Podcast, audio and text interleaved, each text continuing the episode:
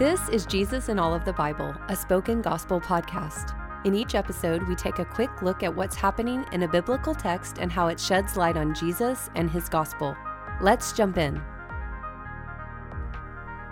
In this part of his speech to Israel, Moses reminds the people that God has chosen them.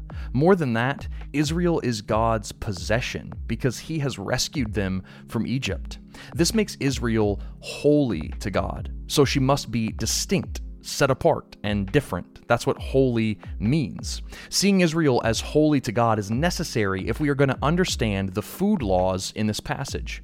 These laws allow Israel to eat certain animals but forbid them from eating others.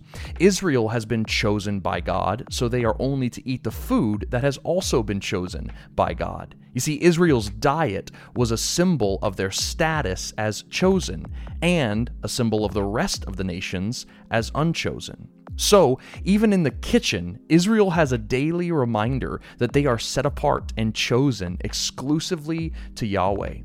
After the food laws, Moses gives commands about tithes. When we think about tithes, many of us start thinking about money, but Moses is still talking about food. You see, every year, each family is supposed to take a tenth of their harvest, go to God's temple, and throw a feast with joy before Yahweh.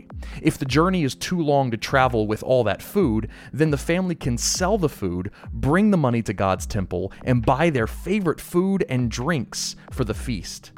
You see, God doesn't just want food to be a reminder of how Israel is set apart to take the new land, but also how God has given Israel things to enjoy in the new land. Enjoying God's blessings with thankfulness is one of the many ways God reminds us to fear and remember Him. Jesus also used food as a way of reminding Christians that we are set apart to no one else but Him. In the book of Acts, we learn that the symbol of chosen and unchosen food is no longer needed because all nations are invited to be God's people.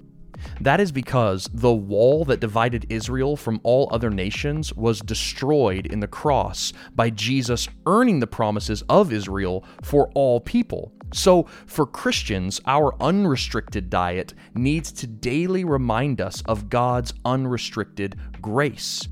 Where Israel's diet should have reminded them of their task to drive the nations out, each time we eat, we should remember our task to call all nations in. The New Testament also constantly calls us to eat with gratitude.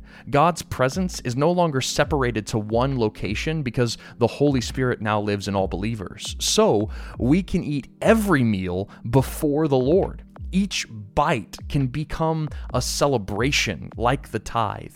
Not only do we remember the physical blessings of food, but symbolically, we get to taste and see that the Lord Himself is good. So I pray that the Holy Spirit would give you eyes to see the God who graciously reminds us who and whose we are through things like food, and that you would see Jesus as the one who allows us to partake of the spiritual blessings of Israel and be reminded of them daily through the physical act of something as simple as eating. Thank you for listening to Jesus in All of the Bible. This podcast is created by Spoken Gospel, and you've been hearing from David Bowden. Spoken Gospel is a nonprofit ministry dedicated to speaking the gospel out of every corner of Scripture. To learn more about our mission and to view all of our free resources, visit spokengospel.com.